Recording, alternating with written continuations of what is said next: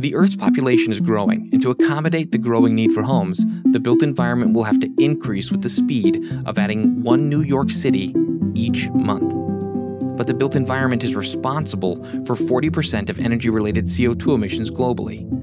This presents an incredible challenge. Well, key is always, of course, yet again, knowledge sharing and understanding how you can actually build upon the knowledge from one market or one project to another. Looking at all these different solutions that are available, the expertise and knowledge that we do have, as for now, I think it's pretty clear that we can state that we should raise our expectations of what the building or what the built environment can do for you. A large portion of the carbon emissions in the construction sector stems from materials. Innovations toward more sustainable materials, particularly steel, cement, asphalt, and glass, are therefore crucial to move us forward on the journey toward low carbon construction.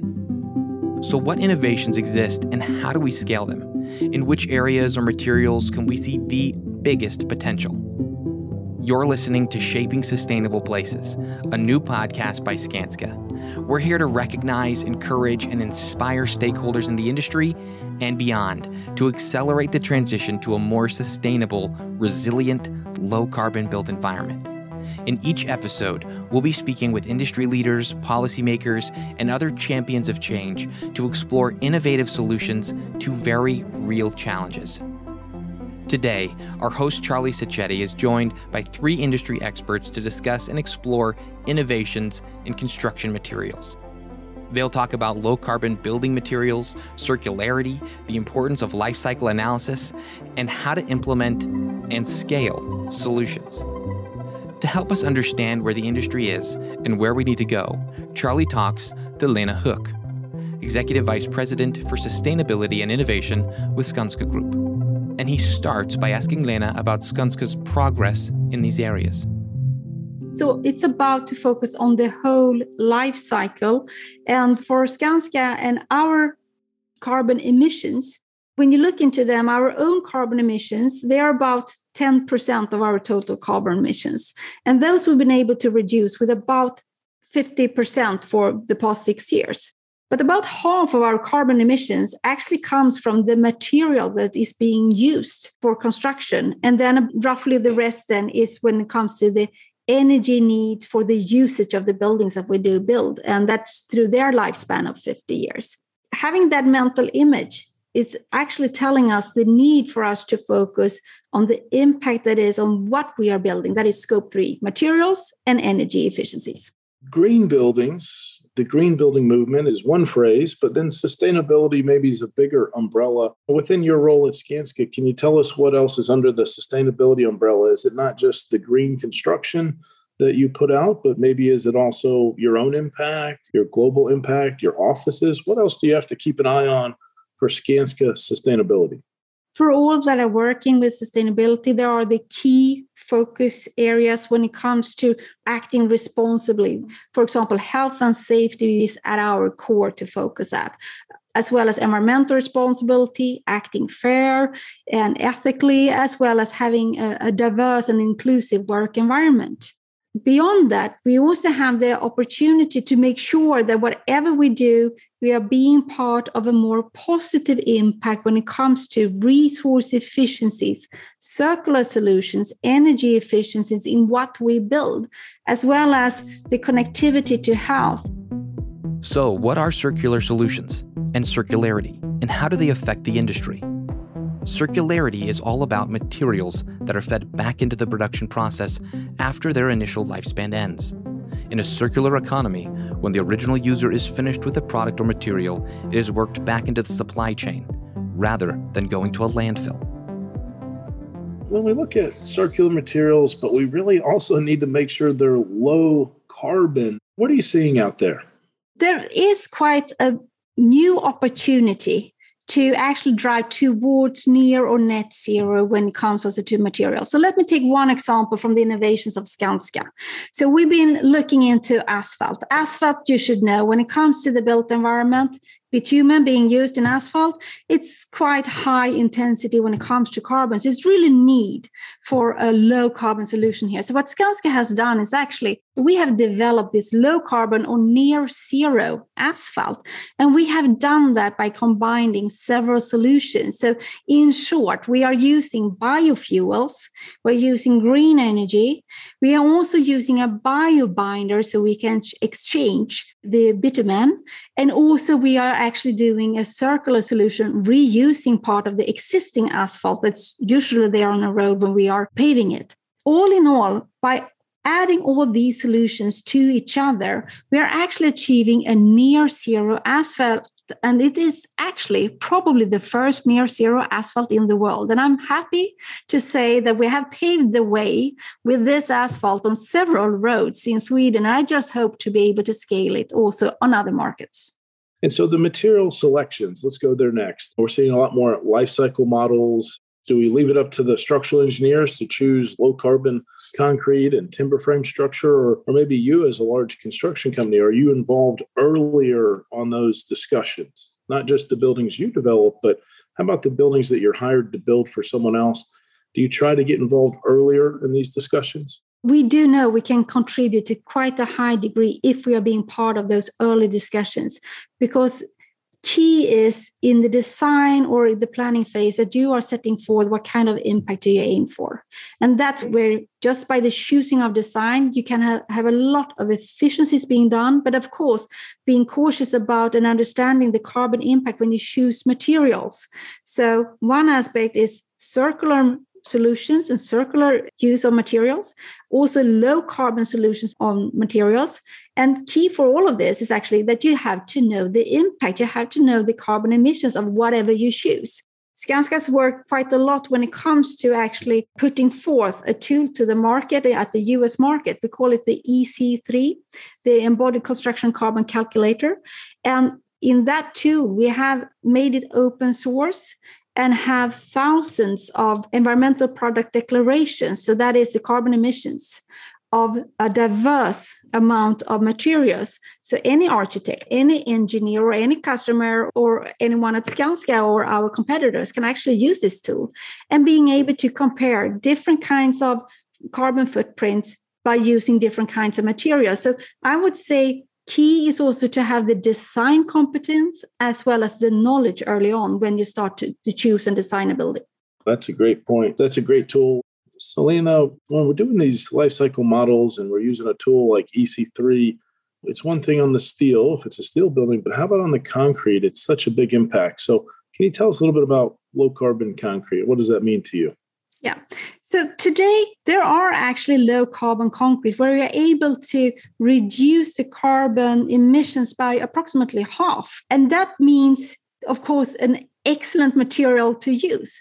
However, in order to be able to scale, you also need to have the knowledge of how to apply it and how to use the low carbon concrete. And that's why me getting back to the importance of insight and knowledge when it comes to actually doing this shift.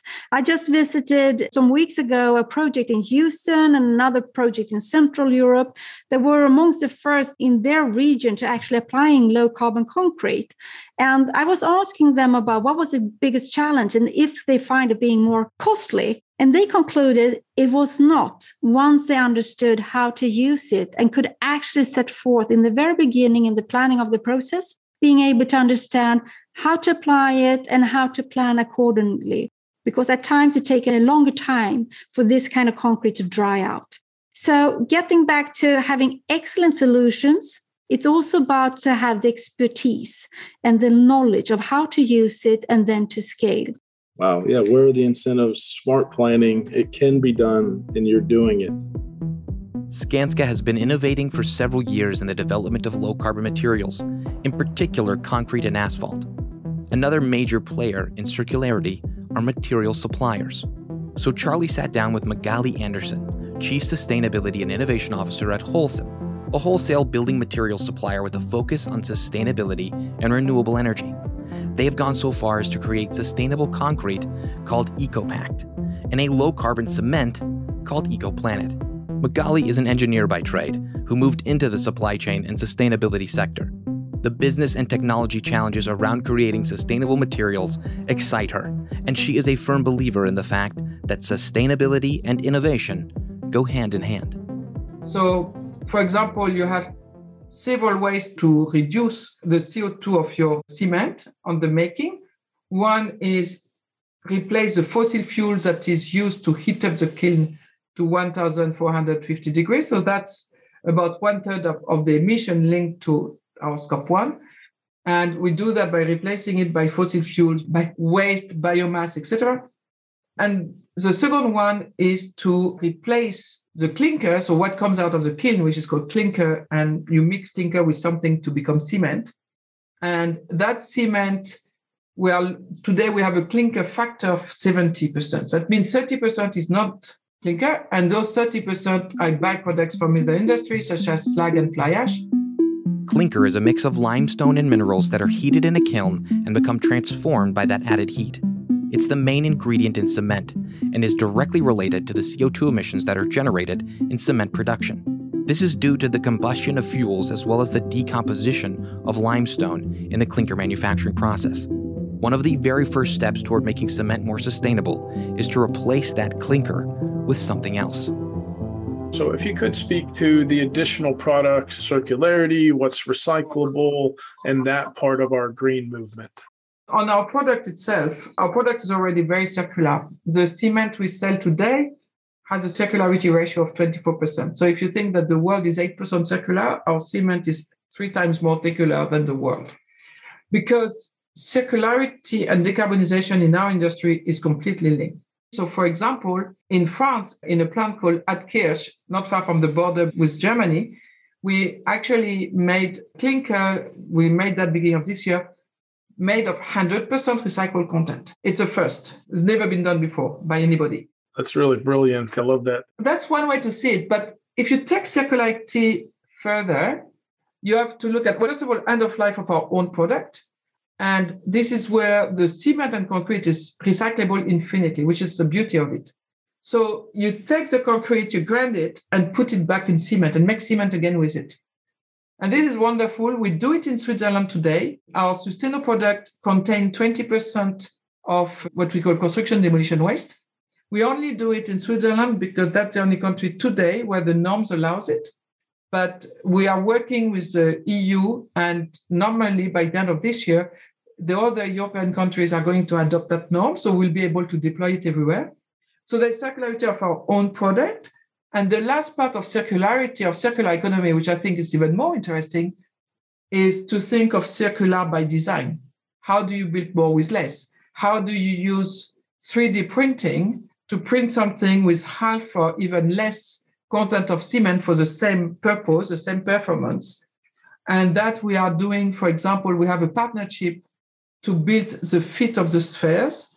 And not only we use half of the cement or half of the CO2, but also we make the sphere taller, which means that the output in terms of electricity is about 25% additional. So I think circularity, you really need to look at the full thing.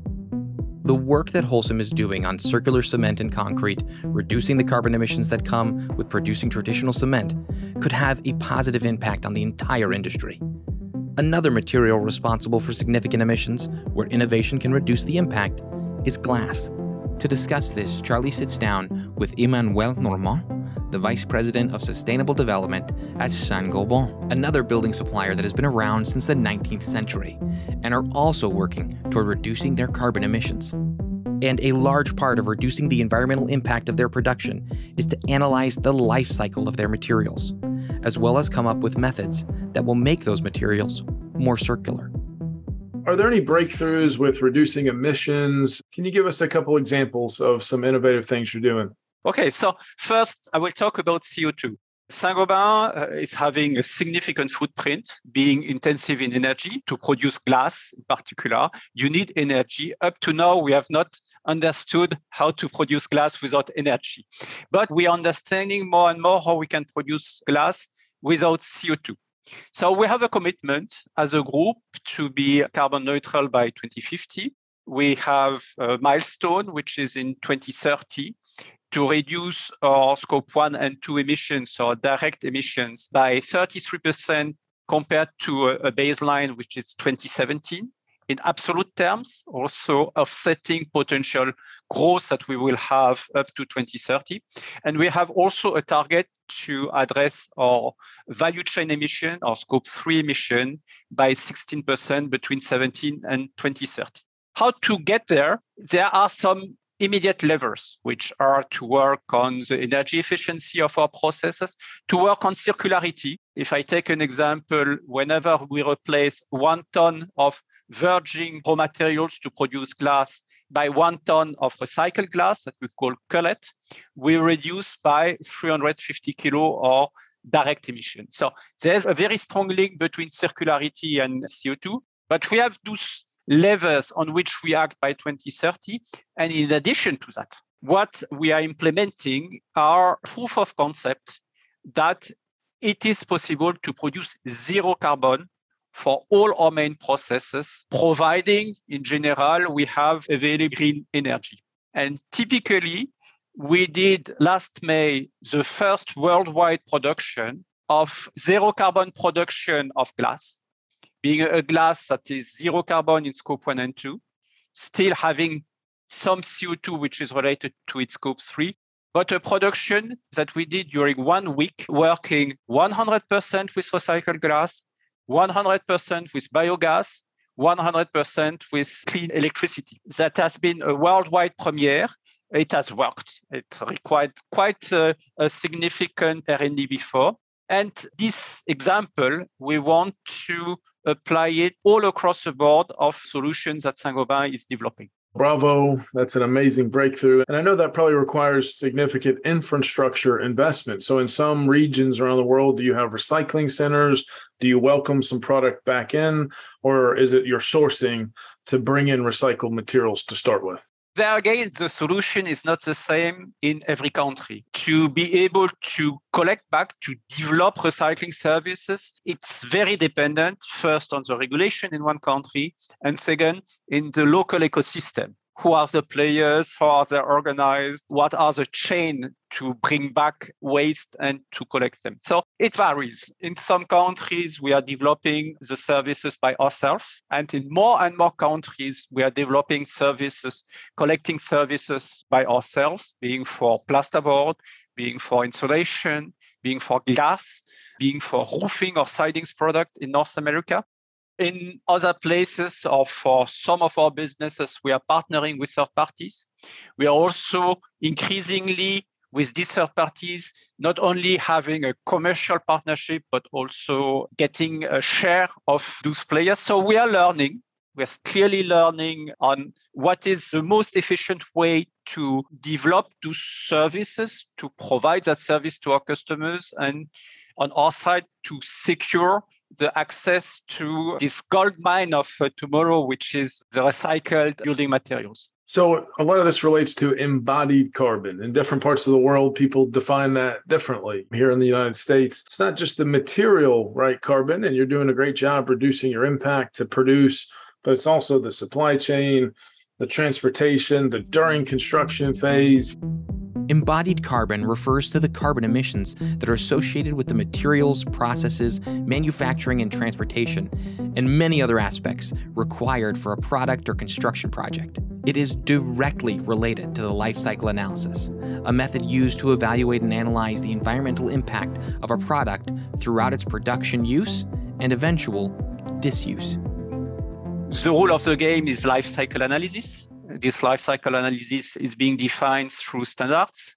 And Saint-Gobain is applying the existing standards, which ISO standards and EN standard to develop life cycle analysis for its product. We have given ourselves the target that by 2030, all our product lines will be covered with life cycle analysis, third party verified, made public in order to be available all across the value chain up to now, it's already more than 50% of the turnovers of Saint-Gobain that is being covered by those life cycle analysis. It's uh, more than 1,800 environmental product declaration EPDs that we have published all, all across the world. And obviously, it's covering the whole chain from cradle to grave, and that in all the geographies across the world. So some programs like LEED, BREEAM, Miele-Brignac, they may want us to focus on this more, but those are only certain types of projects. How do we really make sure though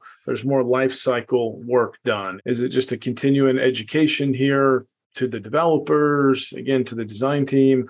Do you see it picking up in the regions you work, the life cycle analysis? very clearly it's starting with the top it's starting yes with those projects that requires certification LEED BREEAM or others depending on geographies point which is important is that it's happening all across the world LEED which stands for leadership in energy and environmental design and BREEAM the Building Research Establishment Environmental Assessment Method are green building rating systems both evaluate buildings in terms of the efficiency in which they use natural resources and then their impact on the health of humans and the environment. You have very important projects, significant projects in uh, Middle East, in US, in Brazil, really all across the world. So it's not just a question of developed countries, all across the board. Beyond those projects that are requesting labels, there's a significant role of regulation. And clearly, we will make further progresses if life cycle analysis or at least carbon information is requested by regulation. If public authorities are including in their public purchasing the fact that building products needs to have life cycle analysis, it's clearly the case, for example, in California. All building materials need to have a life cycle analysis if being publicly purchased. So regulation will have a core role to make it mainstream. Partnerships and collaboration are becoming more and more important as the world moves towards sustainability. Magali touches on this, along with why there needs to be better cooperation between companies working toward the same goal to reduce carbon emissions. As she explains, the commercial relationship has to change so that businesses can be both profitable and sustainable. Magali also speaks on what collaboration will have to look like in order for it to work. Is your EcoPlanet, your green concrete, is it usually specified by the architect and the structural engineer, or is it contractors like Skanska saying, hey, consider this product? How are these conversations happening so that we're actually using that concrete? I think that's an excellent point you are raising up. I think it depends of the countries, depends of the maturity of the relationship between our clients and us. If we are only talking, let's say, to the procurement guy of Skanska because he needs to buy concrete, and I go and see him and say, "Hey, would you like to buy my EcoPact instead of my normal concrete?" And then I might negotiate a bit the price with him, and we will stop there. At that point, because we are making so much advertising about EcoPact, we managed to sell, like I said, now we are more than 10%. So we managed to sell it that way. But I think what is even more interesting, if we had a discussion at the prescription level or at the design level, because today we have a project, for example, with ETH University to do a flooring system which uses, which is basically almost 80% less CO2 because it uses not only less cement, but also less reinforcement. It's basically using artificial intelligence to put the material at the exact place it needs for the different forces to be at the right way. But myself, if you only come to me to buy the cement, I will never sell you my, my innovative flooring system. Why would I? because then you're going to buy me only much less cement that I want to sell to you. So that relationship needs to change because we now need, if we collaborate, and if you tell me, okay, but I'm not going to buy you cement, I'm going to buy you a full flooring system, then now we are talking. So not only I will be incentivized to put as little as possible for the same performance, we still want a flooring system that's working, obviously, but I will be completely incentivized to do it. So I think the commercial relationship has to change. And it's something that it's more on the paper for the moment that existing, but we are starting to pilot in some countries. And we're working with the marketing and sales team on that because it requires completely, not just different skills, but it requires to engage the entire value chain I was about to ask, how does all this scale? And, and you said the incentives, what's in it for each party and each stakeholder, but also the conversation needs to change. But earlier with these decision makers, just because we did it this way and that's easier, and I know what that costs, it's time to have different conversations. So maybe that is my follow up, though. All these good deeds you're doing, what will it really take? to win, say, over the next five years with some of your innovative products? What do you need to be even more successful? The magic stick is all, always the legislation, right? And that's why I know I usually don't like to mention it because it's the magic stick is the quickest, but it's also the hardest. You don't want people to start using that as an excuse not to act. So for sure, if tomorrow morning there was some strong requirement for low carbon construction from a legal point of view, from the norms, etc., etc., things would go much faster. I give you a very silly example. In Switzerland here, I mentioned the norm for the sustainable cement, but also landfilling is forbidden. Maybe it's not forbidden, but it's so expensive that it's completely derogatory. There's a number of countries where, as I said, we need a lot of waste for our operation to decarbonize our operation. We can't put our hand in the waste because just the transport to our facility costs more than landfilling. So this type of flow, that CO2, etc., would be extremely great help. But if I move away from the legal, because again, it's kind of the easy answer, and it's it's something we need to do. We need to push governments to, to go there. That's why we have the COP. That's why we have all this organization. But it don't stop us from innovating. And I think what we are trying to do with Edelio, our head of innovation, is partnering with organizations like Skanska to invent that model, to pilot it, to show that it can work. And then it's not going to scale it, but at least once we show it can work, we can after scale it. So I love building objects myself. So with Edelio, we, we try to build a lot of things together with different organizations to show that we what we can do via our innovation. Oh, amazing. You've lived on multiple continents. Your company produces products in multiple continents. What's the world outlook here as we move towards net zero or one day regenerative design? Are there certain places that are leading? If you could just give us a global outlook. Uh, are you hopeful? Are we making progress? Let's say not every geography is equal, right? So that says no question about it. Obviously, Europe has been taking a strong stand on sustainability for years now. So clearly, Europe is well advanced with all the type of incentives that have been put in place. However, like I was saying, when we put in place our EcoPact, one region that took it up super fast was actually India. So you would tend to think that India, maybe there people are not that interested by decarbonation, but you see actually them doing a lot there. Maybe the legal framework is not there yet, but there's a lot of wills to make things happen. Some of the countries that you hear the most about these days when it comes to sustainability are countries like Saudi, you know, countries where are big oil makers and you don't necessarily relate the name of that country to sustainability. So I think, yes, of course, definitely Europe is in advance. There's, I think there's no, not even point to discuss it. But I wouldn't necessarily say that the other countries are not trying. Maybe differently, but you realize that it's quite a lot you can do outside Europe because people do have that will to progress. As Magali tells us, there is reason to hope that countries outside of Europe are working towards sustainability, circular production, and carbon neutrality. There is hope and we are making progress. So, what's the key that's going to help us knock down those proverbial geographical borders? To unlock this challenge and explore the solution, we come back to Lena. Well, key is always, of course, yet again, knowledge sharing and understanding how you can actually build upon the knowledge from one market or one project to another, as well as where is the customer offering, where is the customer appetite for it. We do have some amazing projects and concepts like the powerhouse concept in Norway that we have been able to reproduce within Norway. But that's, of course, have an enormous potential also internationally.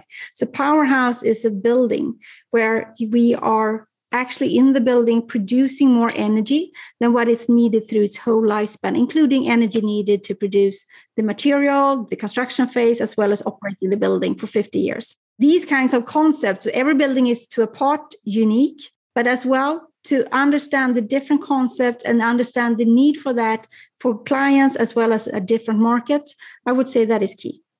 Thank you for sharing. Uh, what another great case study you've had a hand in. It sounds like it's net positive, it's regenerative, and that's where we want to end up with our buildings. I should also add that we are doing that is in a partnership with others. It's not just us. It's together with the architecture firm Snöhetta, for example, amongst others. And maybe that's key also to innovation to understand that the complexity of today, the innovative solutions is in many times possible to make visible as well as to take to the market by actually contributing and cooperating across different companies and industries because that's the kind of knowledge being needed. What are some other innovations maybe even outside of skanska that you're excited about here in the sustainability movement? I have to say that at times the innovations that we do need for tomorrow are already here but what we do need is actually being able to scale them. I do see innovations when it comes to, for example, using digital tools as well as artificial intelligence in a way to, in a much more efficient and focused way, being able to use heavy machinery. By that, actually, higher efficiencies, less fuels or energy being used, as well as higher safety on sites. Those kinds of tools on how you operate in a smarter way, we can see how we can actually reduce emissions and resources to quite a high degree. You may say that when focusing on innovations and climate is also like a turbo for a lean kind of way of working. You just see it from another angle. Lena, if you look at all these solutions in totality, uh, what do you think could be the impact on our market? Looking at all these different solutions that are available, the expertise and knowledge that we do have as for now, I think it's pretty clear that we can state that we should raise our expectations of what the building or what the built environment can do for you.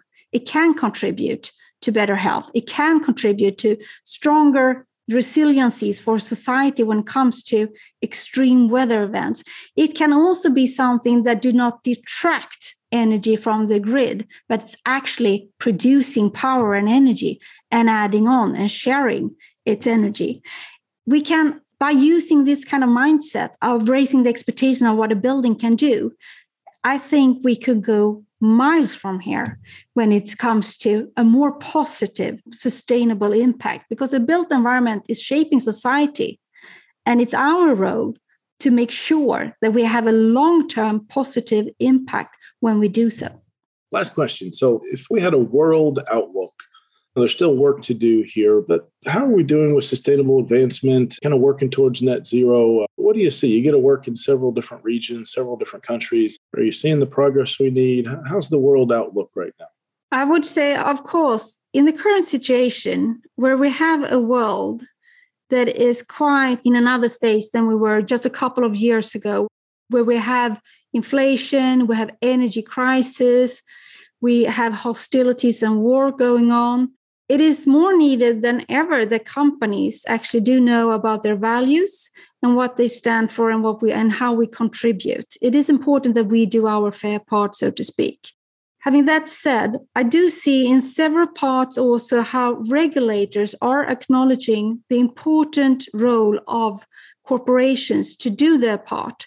We do see it on when it comes to for example the focus on climate disclosures as well as public procurement being steered towards sustainability requirements a lot when it comes to just and green transition. We see it in the EU, of course, with the EU taxonomy, but also when it comes to the US and their Inflation Reduction Act, how they are actually spurring and incentivizing companies to come up and put forth their solution at the market. I think that is key. It has to be a combination, of course, of regulators giving some kind of framework and incentives, but foremost, companies coming up with the solutions, being business smart, making those the most attractive ones, and actually serving the needs that are on the market, because that's what business is doing at its best. If you just add on that sustainability lens, understanding the sustainability impact when you are delivering towards the market, towards your customers, that's when actually business can be a part of contributing to a better world. And that's really much needed. This podcast is brought to you by Skanska. a world leading project development and construction group using knowledge and foresight to shape the way we live. From hospitals to homes, airports to offices, train lines, tunnels, power plants, and plazas, the important buildings and infrastructure we create help to heal, house, connect, entertain, and energize people and communities. Go to Skanska.com to learn more. Thank you for listening to this episode of Shaping Sustainable Places. With efforts around the world towards reducing the impact on the climate and the environment, we are seeing some clear development in the shift toward more sustainable building materials. We heard today about a clear focus on circularity and what more needs to be done to expand its reach. We learned how innovations in both the production and the use of materials Everything from energy consumption to design to transportation are reducing the embodied carbon and emissions over the complete life cycle. And we discussed how new partnerships, together with legislative change, can ensure that we can scale these solutions and get the most out of modern innovations, truly reducing climate impact. We'd like to give a special thank you to our industry experts, Lena Hök, Magali Anderson, and Emmanuel Normant, for sharing their insights and time with us. To learn more, you can find links on innovation in construction, sustainable building materials, and any resources mentioned in today's show notes. If you're enjoying our show, please be sure to subscribe, leave us a five star review, and come back every episode as we continue to explore shaping sustainable places.